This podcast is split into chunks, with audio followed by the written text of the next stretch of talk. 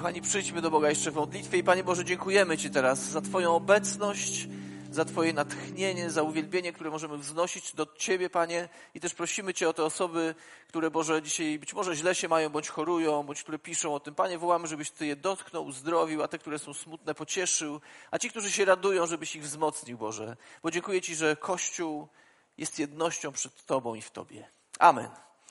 Ci, którzy są w domach, możecie usiąść. My też tu możemy usiąść i chwilę spędzimy razem z Bożym Słowem i z tym, żebyśmy mogli e, skupić się na Nim, na Chrystusie i zobaczyć, czego On chce nas dzisiaj nauczyć.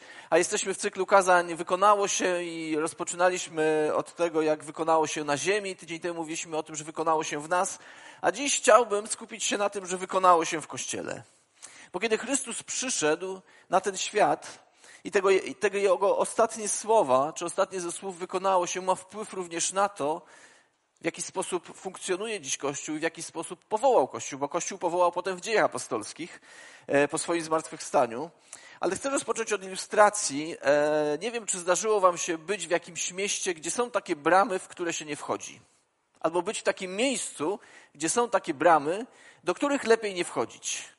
Nie dlatego, że budynek się zawala czy sypie, chociaż to też może być powodem, ale ze względu na to, co za tą bramą się dzieje albo kto za tą bramą mieszka. Ja pracowałem lata temu w takiej dzielnicy, e, gdzie były właśnie takie bramy, do których lepiej było nie wchodzić, jeśli nie znało się tych osób, które mieszkały za bramą.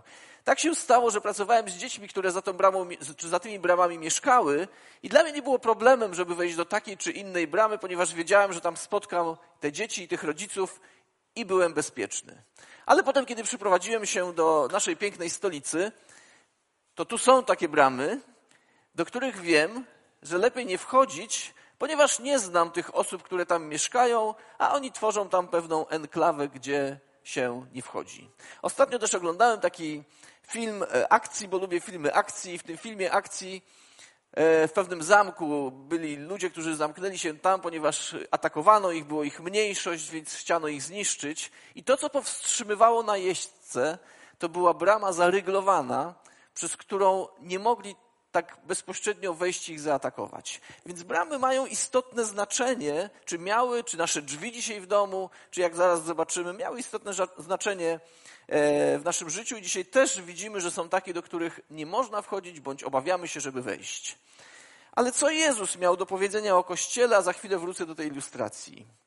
O ile wiemy, Jezus wspomniał o Kościele tylko dwa razy, kiedy chodził tutaj po ziemi, potem apostołowie więcej o tym mówili i całe, wszystkie listy mówią o tym, jak Kościół funkcjonował, funkcjonuje, czy dzieje apostolskie podają taką matrycę w pewnym sensie, jak Kościół mógłby, czy powinien wyglądać.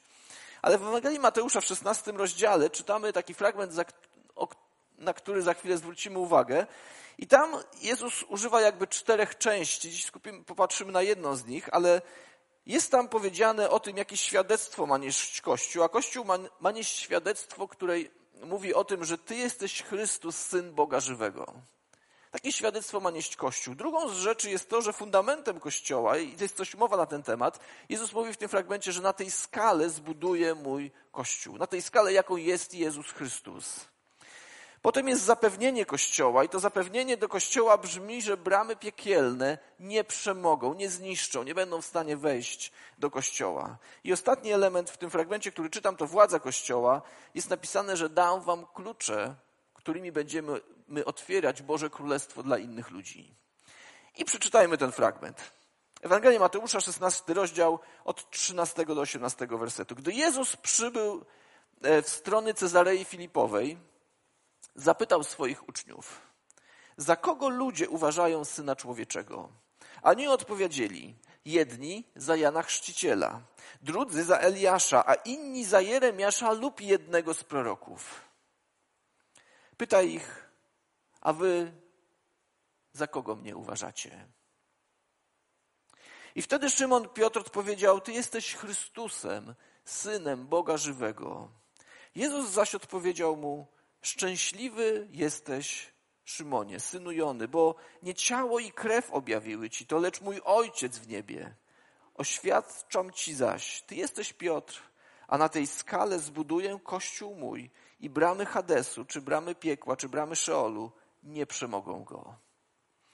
I wiecie, to jest taka, taki dialog z uczniami, bo Jezus za chwilę miał wejść do Jerozolimy. Za chwilę wejdzie i dzisiaj ta niedziela palmowa przypomina nam o tym, że on wszedł i dzieci Joseski, jak tam jest napisane, śpiewają Hosanna synowi Dawidowemu.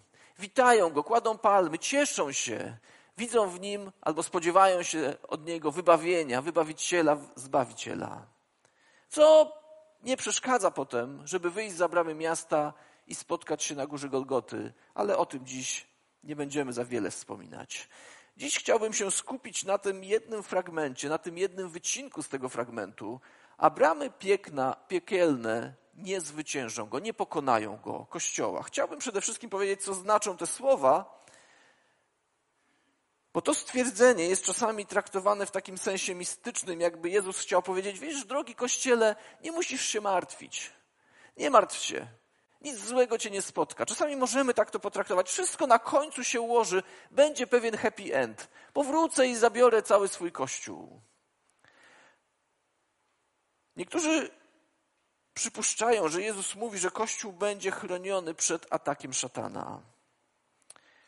Ale myślę, że nie ma powodu, żeby do tego podchodzić mistycznie, bo to są słowa bardzo konkretne i na coś wskazujące. I są co najmniej tutaj trzy części tego wyrażenia. Są bramy, jest piekło i nie zwyciężą. To są takie trzy elementy. I pozwólcie, że spojrzę na to od końca tego fragmentu. Co oznacza nie zwyciężą?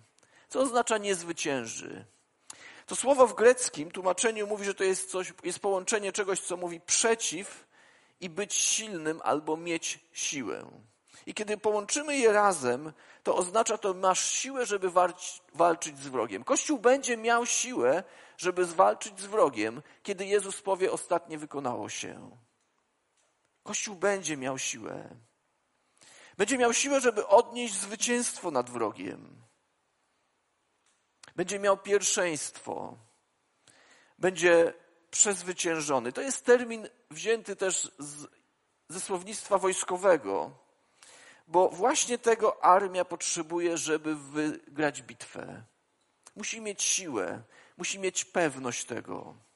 I Jezus mówi, że bramy piekła, czymkolwiek one są, za chwilę zobaczymy, mogą walczyć z Kościołem, ale go nie zwyciężą.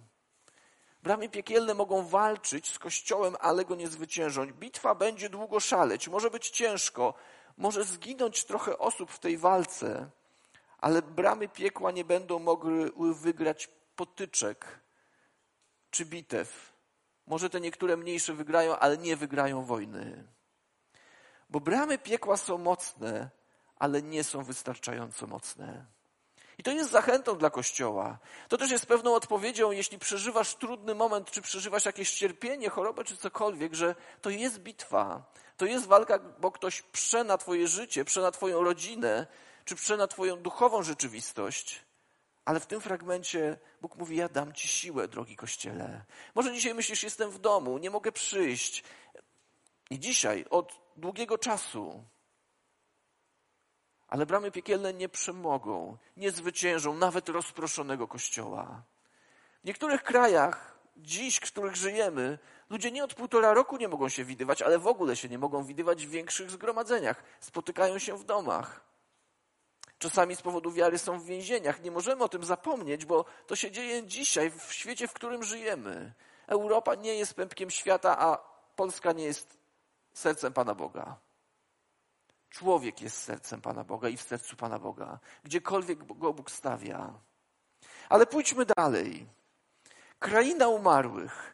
To, to wyrażenie z piekła, że bramy piekielne, niekoniecznie oznacza to, co myślimy, bo kiedy słyszymy piekło, to być może przychodzi nam fragment, gdzie jest, że to będzie jezioro ogniste, gdzie e, będą tam ci, którzy nie poznali Chrystusa tu na ziemi i będą przebywali w takim miejscu, gdzie Boga nie ma i E, i nie chcielibyśmy tam cierpieć. Biblia rzeczywiście mówi o takim miejscu, nazywa je piekłem, ale to słowo, którego Jezus tu używa, to ono z greckiego nazwane jest Hadesem.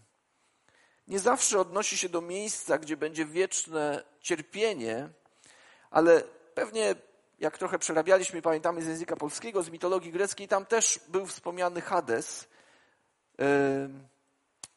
To było po prostu miejsce pod ziemią. Miejsce, gdzie odeszli ci, którzy tutaj pożegnali się z życiem.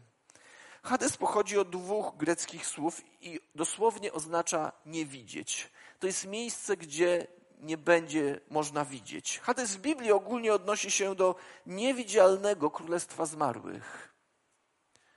Nie wiem, czy czasami w ludowości takiej polskiej jest, że ktoś tam zmarł i ciocia czy wujek mówi, że odwiedził ich ten, który zmarł. Słuchajmy, nie wierzmy w to, bo pomiędzy tamtym światem umarłych, a tym nie ma połączenia. Jeśli coś cię odwiedza, to na pewno nie jest to z woli Pana Boga. Bo w duchowej rzeczywistości ci, którzy odeszli, ci, którzy zasnęli, czekają na powrót Chrystusa bądź na zmartwychwstanie i oni już nie mają i nie mogą mieć kontaktu z nami. Tak mówi Boże Słowo. Ale Biblia naucza, że niektórzy będą cierpieć e, wiecznie w miejscu strasznych mąk i nazywa, męczarni i nazywa to miejsce gehenną. Nawet w języku polskim, kiedy mówimy, że ktoś przeżywa gehennę, to przeżywa coś trudnego, coś e, strasznego, coś, mm, można by powiedzieć, nie do przejścia wręcz. I Biblia mówi o niewidzialnym królestwie zmarłych, i używa właśnie tego słowa Hades z greckiego bądź Sheol z hebrajskiego. I Jezus mówi, że bramy królestwa zmarłych nigdy nie pokonają Kościoła. To jest pewna zapowiedź prorocza tego, co się za chwilę wydarzy w życiu Chrystusa. Ale bramy królestwa zmarłych nie pokonają Kościoła. Krótko mówiąc, śmierć nie może pokonać Kościoła. Tej, której się obawiamy, bądź ludzie obawiają, tej, której dla niektórych wydaje się, że to już koniec to nie może pokonać Kościoła tutaj na ziemi. I przejdźmy do ostatniego słowa, które najwięcej we mnie wypracowało i wniosło do słowa bramy. Czym jest brama? To jest wejście, to jest przejście, przez które przechodzisz z jednego królestwa do innego królestwa. Nawet w tym moim świecie i w tej mojej ilustracji, kiedy, kiedy wchodziłem w tą bramę, gdzie mieszkali ci, te dzieci, ci ich rodzice, gdzie był inny świat, trochę inne zasady funkcjonujące, to z jednego królestwa przenosiłem się do jakiegoś innego. Miałem wrażenie, że oni żyją według pewnych swoich zasad, które nie działają w tym świecie, w którym żyje większość ludzi. Wiecie, Jerozolima, czy tam, gdzie e, Jezus się zatrzymał, tam też był główny szlak i każde z miast wtedy miało bramę, i brama była istotnym miejscem miasta, ponieważ tam decydowano, czy cię wpuszczą, czy cię nie wpuszczą. Tam, po, tam podpisywano umowy, tam e, robiono interesy. To było przejście do jakiegoś królestwa, do jakiejś wioski, do jakiejś grupy ludzi, których coś łączyło, i strażnik, który stał przy bramie, decydował, czy strażnicy, czy ktoś może wejść, czy nie, albo czy kogoś wyrzucają i już nie ma możliwości powrotu. Więc bramy były bardzo istotne. Dzisiaj, kiedy żyjemy, też zachęcam, kiedy wyjdziecie, e, to zwróćcie uwagę, jak będziecie szli, że właściwie każda, w Polsce akurat, e, każdy z domów, bądź każdy nawet z bloków ma jakąś swoją bramę. Nie możesz tak sobie po prostu wejść. Albo musisz zadzwonić, albo jest napis zły pies i też się obawiasz, bo nie wiesz, czy jest, czy go nie ma. E, albo jest domofon, albo jest wideofon. To dzisiejsza brama, taka fizycznie. Więc kiedy będziecie wracać dzisiaj do domu, albo kiedy będziecie przy swoim domu, to popatrzcie, niech wam się to przypomni, co jest tą bramą w duchowej rzeczywistości. Za chwilę do tego dojdziemy. Ale bramy służą dwóm celom. Trzymają ludzi w środku i powstrzymują ludzi, żeby tych, którzy, którzy nie mają wejść do środka. Czyli brama jest miejscem, gdzie chronią tych, którzy są za nią, ale również napierają ci, którzy chcą przez nią wejść. To samo słowo jest użyte w odniesieniu do bram miasta Jerozolimy, do bram do świątyni i bramy do więzienia. Bramy są środkiem dostępu i sposobem wejścia.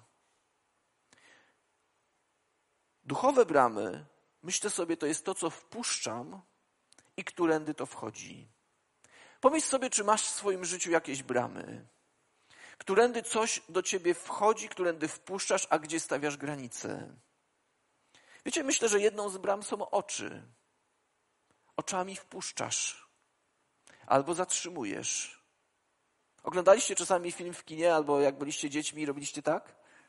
Wydawało się, że jak nie zobaczysz, ktoś tak powiedział, że jak już raz zobaczysz, to się nie da odzobaczyć. Więc czasami lepiej odwrócić głowę i nie patrzeć na to, na co nie powinniśmy patrzeć, bo to jest pewna brama, którą bardzo różne rzeczy mogą wejść do naszego życia. Pornografia wchodzi oczami. To jest brama, którą mogę wpuścić coś, co może zanieczyścić moje życie. Porządliwość wchodzi oczami. Wchodzisz do sklepu, znaczy dzisiaj nie tak łatwo, Ale generalnie wchodzisz gdzieś do jakiegoś miejsca i twoje oczy już kupują, albo już biorą, albo już się zastanawiają, albo zamykają się i mówią, ojejku, to jest straszne. Filmy, które oglądamy. Jeśli ciągle oglądasz horrory, nie polecam, to nie dziw się, że czasami nie będziesz mógł zasnąć, albo że naraz zamykasz oczy i dalej to widzisz. Więc oczy są jedną z bram. Inną z bram są nasze myśli. Jesteśmy w sezonie, gdzie mówimy o odnowieniu. Że nie naśladujmy tego świata, ale odnówmy się przez sposób swojego myślenia. Może nie mam wpływu na to, jakie myśli się pojawiają w pewnym sensie, ale mam wpływ na to, czy one zamieszkają we mnie, czy ja pozwolę im tam być. Wiecie, kiedy uwielbiamy Pana Boga i są teksty, one są samą muzyką można przenieść treść. Zgodzę się z tym, bo to też na mnie działa, więc sprawdziłem, na sobie działa. Ale tekst wzmacnia, tekst pokazuje, co ja wpuszczam, więc dlatego, kiedy uwielbiamy, też wierzę, że są pieśni skupiające się na nas i skupiające się na Panu Bogu. Wolę te skupiające się na Panu Bogu, bo treść niesie ze sobą coś, co wpuszczam. Jestem Bogu wdzięczny za uwielbienie, bo też jest napisane, że w chwałach swojego ludu przebywa Pan Bóg. Więc kiedy uwielbiamy Go, zaczynamy Go na różne sposoby, między innymi muzyką i tekstem, który niesie treść, to wpuszczamy, nastrajamy się, dostrajamy się do tego, co Pan Bóg chce do nas i w nas przekazać. Więc nasze myśli, to co czytasz, to co wchłaniasz, kiedy skrolujesz e, różne rzeczy oczami, ale również nagłówki czytamy, to jest to pewna brama, którą wpuszczam bądź nie. Czyny, naszymi czynami, tym jak się zachowuję, mogę dla innych być bramą, która spowoduje, że albo pójdą za Chrystusem, albo ich powstrzymam przed tym, żeby za nim poszli. Często jest takie powiedzenie sloganowe, że czyny mówią głośniej niż słowa. Myślę, że też głośno mówią. Dobrze, kiedy czyny stoją za słowami, które mówimy, wypowiadamy. Uczucia. Wiecie, dzisiaj jest to powiedzenie: jeśli czuję, to zrobię, jak nie czuję, to nie zrobię. Wiecie, co Pan Jezus czuł, kiedy był na krzyżu? Co czuł na górze oliwnej, kiedy modlił się Ojcze, jeśli to możliwe, oddal ode mnie ten kielich? Ale nie moja, lecz Twoja wola niech się stanie. Myślę, że paskudnie się czuł. W ogóle nie czuł tego krzyża żeby na niego pójść, bo tam wiedział, że skończy się tak po ludzku jego życie, że będzie cierpiał. Więc uczucia są pewną bramą. Myślę, że kiedy zakochaliśmy się bez wzajemności, wpuściliśmy kogoś do naszego serca i ten ktoś albo ta sytuacja, bo nie zawsze musiała spowodować spustoszenie, to otworzyliśmy pewną bramę i potem na wiele, wiele lat ją zamykamy, nikogo tam nie wpuszczając. Nie mówię, czy to że to dobrze, ale dobrze jest, kiedy chronimy nasze miasto, również miasto uczuć. I mądrze kogoś tam wpuszczamy, kawałek po kawałku, nie pokazując od razu całego domu. Wiecie, kiedy ktoś do was przychodzi do domu, to mówisz, chodź, chodź, zobacz, jaki mam tam bałagan na górze w szafie. Najpierw chciałem ci to pokazać, bo potem już będzie tylko lepiej. Nie, raczej zapraszacie do miejsca, gdzie wy sprzątaliście, mówicie, chodź, tu cię chcę przyjąć, a tam do tej łazienki tamtej, albo pokoju, albo tego zakamarka, albo do szuflady z bielizną, tam mi nie zaglądaj, bo to jest moje intymne i prywatne. Więc myślę, że wiecie, o czym mówię. Więc w kontekście uczuć też stawiajmy mądre bramy i mądre granice, bo jesteście pięknymi ludźmi. Kobiety jesteście pięknymi kobietami, mężczyźni przystojnymi, mądrymi facetami. Więc różne osoby będą napierać na waszą bramę uczuć, żebyście ich wpuścili, bo to, co piękne, podoba się ludziom. I róbmy to z rozsądkiem i z mądrością. Ale z drugiej strony nie zamykajmy i nie mówmy, że nikogo tam nie wpuścimy, bo jesteśmy tak stworzeni do życiu w stadzie. I między innymi Kościół jest tego wyrazem.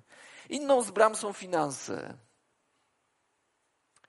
Przez finanse wiele rzeczy może wejść i przyjść do naszego życia i być błogosławieństwem.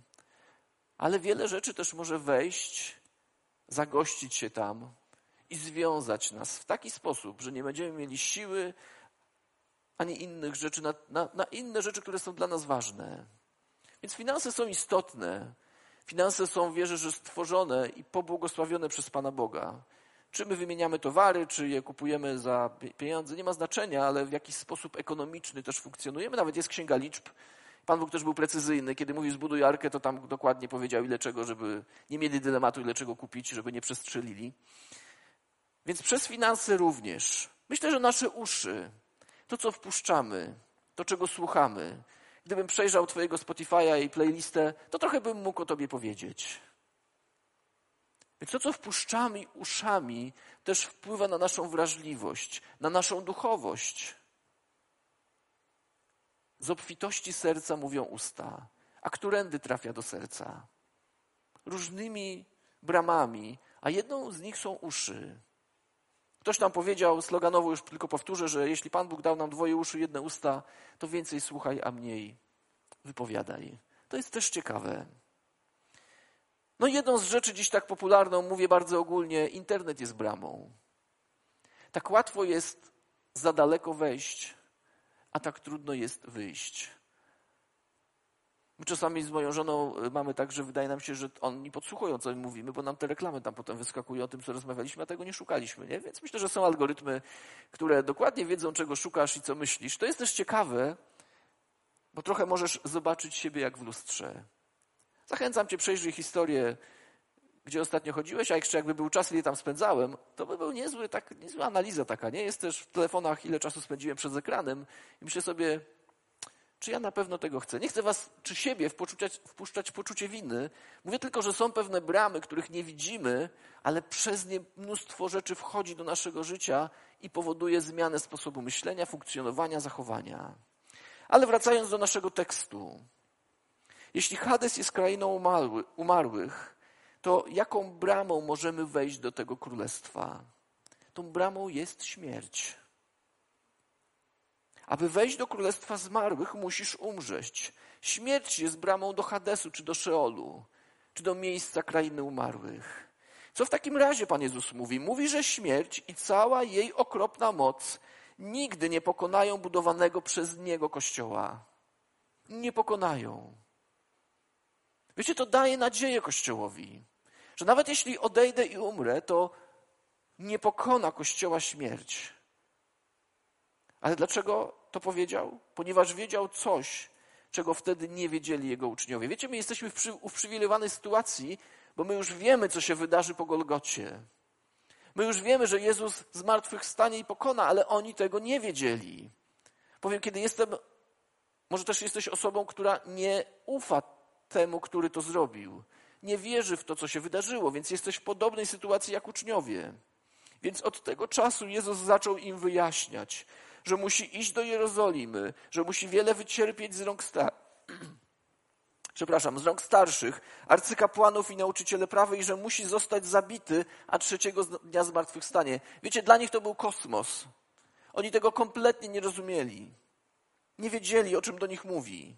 Dla nas to stara wiadomość. Słyszeliśmy ją być może dziesiątki, czy setki, czy tysiące razy, ale dla uczniów to był pierwszy raz, o czym słyszeli, że Jezus, Syn Boży, musi umrzeć. Wiecie, to jest trochę tak, jak idziesz do lekarza, masz poważne badania i czekasz na diagnozę. I, i ta diagnoza zabrzmiała w przypadku, dla nich, w ich oczach, w, przypa w tym przypadku, to już koniec. On musi umrzeć. I kiedy Jezus mówi, że, że moc śmierci nigdy nie pokona Kościoła, powiedział to, ponieważ kiedy zmartwychwstał, wyłamał bramy Hadesu, wyłamał bramy Szeolu, zniszczył, czy wszedł przez bramę, rozwalił ją po prostu. I powiedział: Nie ma takiej bramy, przez którą ja nie mógłbym wejść i ożywić tego, co jest za tą bramą. Wiecie, przed Jezusem i po nim też nikt nigdy nie uciekł z krainy umarłych. Tylko Jezus szedł do Szeolu i potem wyszedł stamtąd, zmartwychwstając. W Księdze Objawienia czytamy, że on mówi o sobie: Jestem żyjącym. Byłem martwy, a oto żyję na wieki wieków i mam, czy dzierżę klucze śmierci i Hadesu. Jak zdobyć klucze Hadesu? Umierasz, a potem wracasz z martwych. On jako jedyny to zrobił. Jako jedyny na świecie w przeszłości i jako jedyny na świecie do momentu, kiedy nie powróci po swój kościół. I dlatego bramy Hadesu, czy Szeolu, czy sama śmierć nigdy nie mogą pokonać Kościoła, ponieważ Jezus Chrystus umarł i powrócił z martwych i trzyma w ręku klucze krainy umarłych. Wykonało się na ziemi oznacza powołanie Kościoła. Jego istnienie niezależne od śmiertelnych ludzi jest zbudowany. Kościół jest zbudowany na obietnicy Jezusa Chrystusa, który jest żyjący, który umarł, a teraz żyje na wieki i który trzyma w ręku klucze śmierci. On wie, jak otworzyć i on wie, kiedy zamknąć. I tu jest nasza nadzieja. Śmierć nie może obezwładnić Kościoła. Myślę, że nasze domy, te, w których mieszkamy, nasze mieszkania, pokoje, które wynajmujemy, ale również nasz dom, ten tutaj, o którym często o południu mówimy, że znaleźliśmy tu swój dom i też tak na niego patrzę. Nasz dom ma też drzwi, duchowe drzwi. Kiedy wchodzimy tu, czy spotykamy się, mówiąc krótko, to spotykamy się też z pewną duchowością, którą ze sobą wnosimy. Nasz duchowy dom masz też drzwi i wierzę, że uwielbienie te drzwi otwiera dla Pana Boga, czy powoduje, że my wchodzimy. Boże Słowo napełnia nas w tym duchowym domu. Nasz dom ma duchowe drzwi. Wiecie, teraz taka dygresja, już część była, część jeszcze będzie, ale to jest wielki tydzień. On jest wielki ze względu na tego, którego wspominamy, czy którego, z którym żyjemy. I w tym wielkim tygodniu Poczynając od dzisiaj, kiedy będziemy czytać, że Jezus wszedł do Jerozolimy, dzisiaj w tą niedzielę, kiedy składano palmy, potem kolejne etapy przed sądem, przed Piłatem, na krzyżu i tak dalej, będziemy to wspominać, ale dojdziemy do Wielkiego Piątku. I tak się dzisiaj zastanawiam, czy ważniejsze jest dzisiaj pytanie, czy ja w Wielki Piątek pojadę do domu, czy ważniejsze jest pytanie, czy ja w Wielki Piątek Będę w bramie, przez którą wchodzi Pan Jezus. My się ekscytujemy tym, bo w Wielki Piątek będą się tu działy cudowne rzeczy. Będziemy wspominać to, co Chrystus zrobił. Będziemy mieli refleksję nad swoim życiem. Będziemy uwielbiać Go. Nie możemy się tu spotkać fizycznie. I wiem, że mamy dosyć niejednokrotnie ekranu i patrzenia w niego. Ale jeśli Bóg ma moc pokonać również tę bramę, to drogi Kościele, proszę Cię w Wielki Piątek i w Wielkanoc, Wielki Piątek o 19, a Wielkanoc o 10, zbierzmy się razem.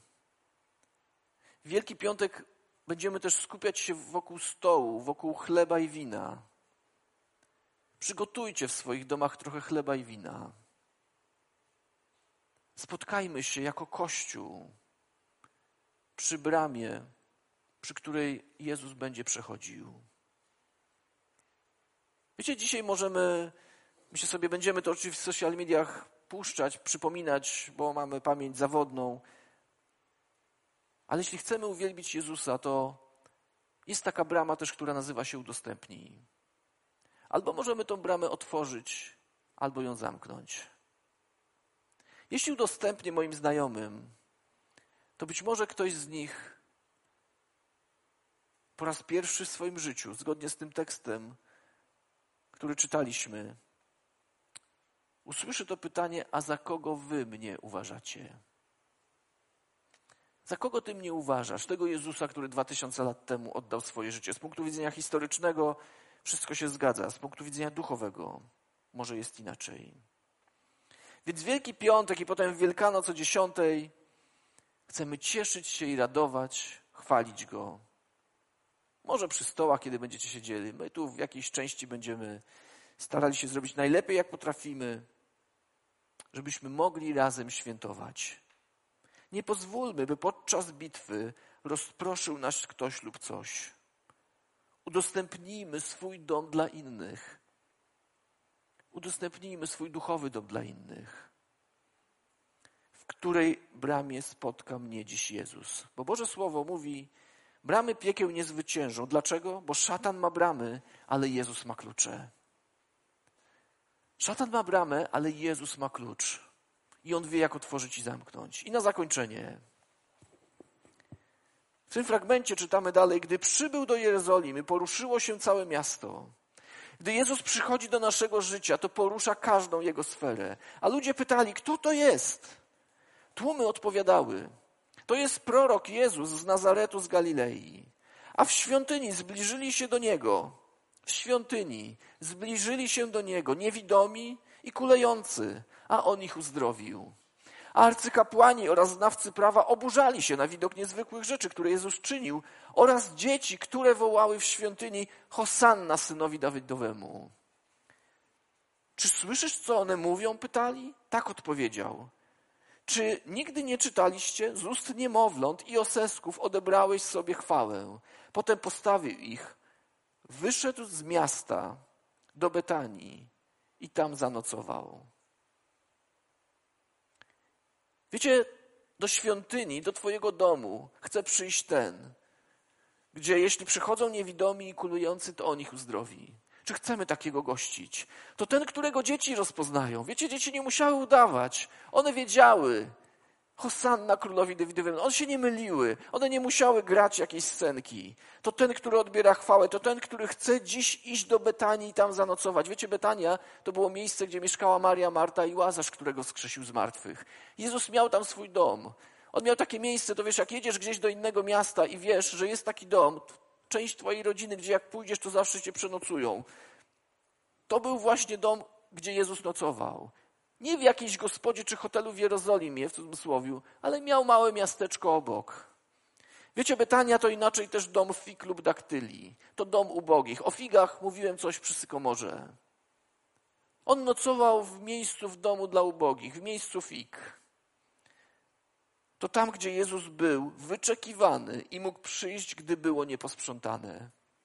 Wiecie, nie mamy wielu osób, które jesteśmy w stanie zaprosić do domu, czy jest posprzątane, czy nieposprzątane. To muszą być nasi domownicy, bądź ktoś nam bliski, chyba że lubisz bałagan. No to wtedy jakkolwiek. Ale Jezus w miejscu, do którego poszedł do Betanii, on zawsze mógł tam przyjść, bo zawsze był wyczekiwany. To miejsce też odpoczynku, kiedy zdejmował sandały i mógł po prostu być przyjaciółmi bez skarpetek i bez, bez butów. Są takie miejsca, mamy takie domy. Czy w mojej Betanii, ubogim miejscu, nieposprzątanym, Jezus może dzisiaj przenocować? Może mam takie serce dzisiaj. Może masz takie serce dzisiaj. Może tam jest bieda, nieposprzątane, brud i bałagan, a Jezus mówi, chcę przenocować dzisiaj tam. Bo jutro czeka mnie krzyż, śmierć i cierpienie, żebyśmy kiedyś mogli spędzić wieczność razem. Więc za chwilę Jezus z Betanii pójdzie na Golgotę, ale zanim to zrobił, wszedł do domu, tego ziemskiego domu. I chcę dzisiaj poprosić tych, którzy oglądają nas być może, bądź będą nas słyszeć czy słuchać, którzy zastanawiają się, kim jest ten Jezus. Chcę Cię zachęcić, otwórz swój ubogi dom dla Chrystusa, który kilka chwil wcześniej powiedział, że tam, gdzie On będzie, nic nie zniszczy bram domu, gdzie On przebywa. To Ci się po prostu opłaca, mówiąc językiem ekonomicznym. Otwórz dzisiaj bramę. Może to jest brama niewiary, może to jest brama, że nie czujesz w sercu. Może to jest brama, że wszystkie fakty ci się nie łączą gdzieś, na dzisiaj przynajmniej. Może to jest brama grzechu i myślisz sobie, Panie Jezu, to jeszcze nie dzisiaj, to jeszcze nie teraz, bo ja muszę posprzątać. Już nie ma czasu. Czas już się skończył. Jezus chce wejść i przenocować. Po Twojej stronie jest klucz. Jeśli go wpuścisz, on będzie chronił Twój dom i bramy piekła nie przemogą go. Pomódlmy się przez chwilę. I Panie Boże, ja dziękuję Ci dzisiaj, że Ty jesteś Bogiem, który chce przemienić nasze życie, nasze myśli, uczucia, postawy, zdrowie. Chce nas uwolnić, uzdrowić i poprowadzić. Boże, na to pytanie, za kogo mnie dziś ludzie uważają, za kogo mnie dzisiaj uważasz, może dzisiaj chcę odpowiedzieć: Uważam Cię za zbawcę mojego Pana. Wejdź w to moje nieposprzątane życie. uporządkuj je. Ci pokutuję, oddaję Tobie, przepraszam Cię za to, co jest niewłaściwego. I chcę, żebyś ze mną zamieszkał, żebyś uratował i żebyś dał mi bezpieczeństwo, że bramy piekła nie będą miały mocy, żeby wejść do mojego życia. Amen. A jest napisane, że całe niebo raduje się z jednego grzesznika. I teraz będziemy się radować. Teraz będziemy się cieszyć ze względu na to, że my możemy z nim spędzić wieczność, ze względu na to, że on chroni nasz dom i ze względu na to, którzy podjęli decyzję. A jeśli chcesz to publicznie wyrazić, to możesz w komentarzu napisać: Poszedłem za nim, wiem kim jest. Dziękuję, że mi przebaczyłeś. Cokolwiek Bóg ci wkłada w Twoje serce, to jest Twoja publiczna deklaracja przed Bogiem. Albo możesz dać łapkę w górę. Czasami robimy to na nabożeństwie. Ja pytam, kto się pomodlił tą modlitwą, i niejednokrotnie ludzie podnoszą rękę na znak tego, że poszli za Chrystusem.